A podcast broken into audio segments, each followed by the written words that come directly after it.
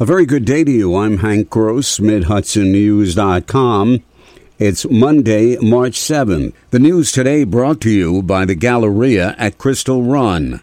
The Lumberland area of Sullivan County has a large Ukrainian population, and both residents of Ukrainian descent and others rallied over the weekend to call on the United States to do more to support the nation that is under attack by Russia. County legislator Nadia Rajsz organized the rally. I support our brave and determined Ukrainian people and encourage the strongest possible sanctions on Russia now, including a no fly zone, continued military equipment, and much needed air defenses.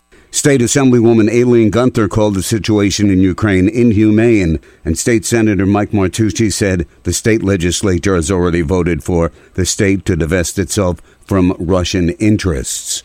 The Ukrainian American Youth Association of the Hudson Valley is joining the humanitarian aid efforts for Ukraine while Russia continues its invasion of the country.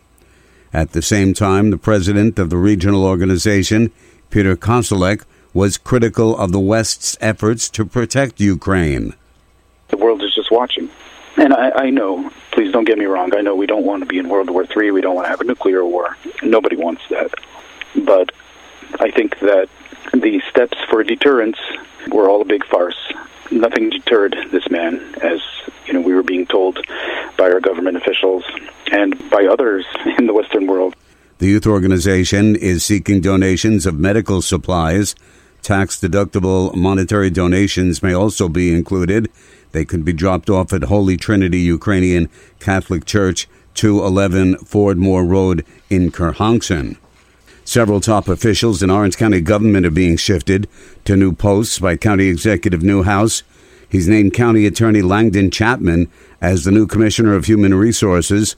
That post is a six year appointment, named by the county executive and confirmed by the county legislature. Chapman has been county attorney since 2014, and before that, he worked for a state senator. Current Human Resources Commissioner Stephen Gross will become the Director of Economic Development. That position has been open since former Director Bill Fioravanti was named as Executive Director of the Orange County Industrial Development Agency. Former County Attorney Richard Golden will become County Attorney. In recent years, he's been in private practice. The county legislature must also confirm his appointment. Alicia D'Amico, the current Deputy Commissioner of the Department of General Services, will be named Director of Operations, replacing Dan Bloomer. D'Amico previously served as Assistant to the County Executive. Gross, a 25 year county government employee, has served in many high profile positions, including Director of Operations and Cost Control, Assistant to the County Executive, Acting County Executive, and for the past 12 years as Commissioner of Human Resources. A house fire in LaGrange last Saturday night claimed the life of a woman and her pet dog. The blaze was reported just after 11:30 p.m. LaGrange firefighters responded to 11 Lakeview Road after Dutchess County 911 received several reports of a house on fire at the address with a woman trapped inside. Neighbors told Mid Hudson News that the trapped occupant was the owner, 59 year old Dawn Lang, who had a pet dog. Both the occupant and the canine were killed in the fire. LaGrange firefighters were on the scene within minutes and encountered a single family house with heavy fire blowing out of the back of the structure as well as the roof, says Fire Chief Tim O'Connor.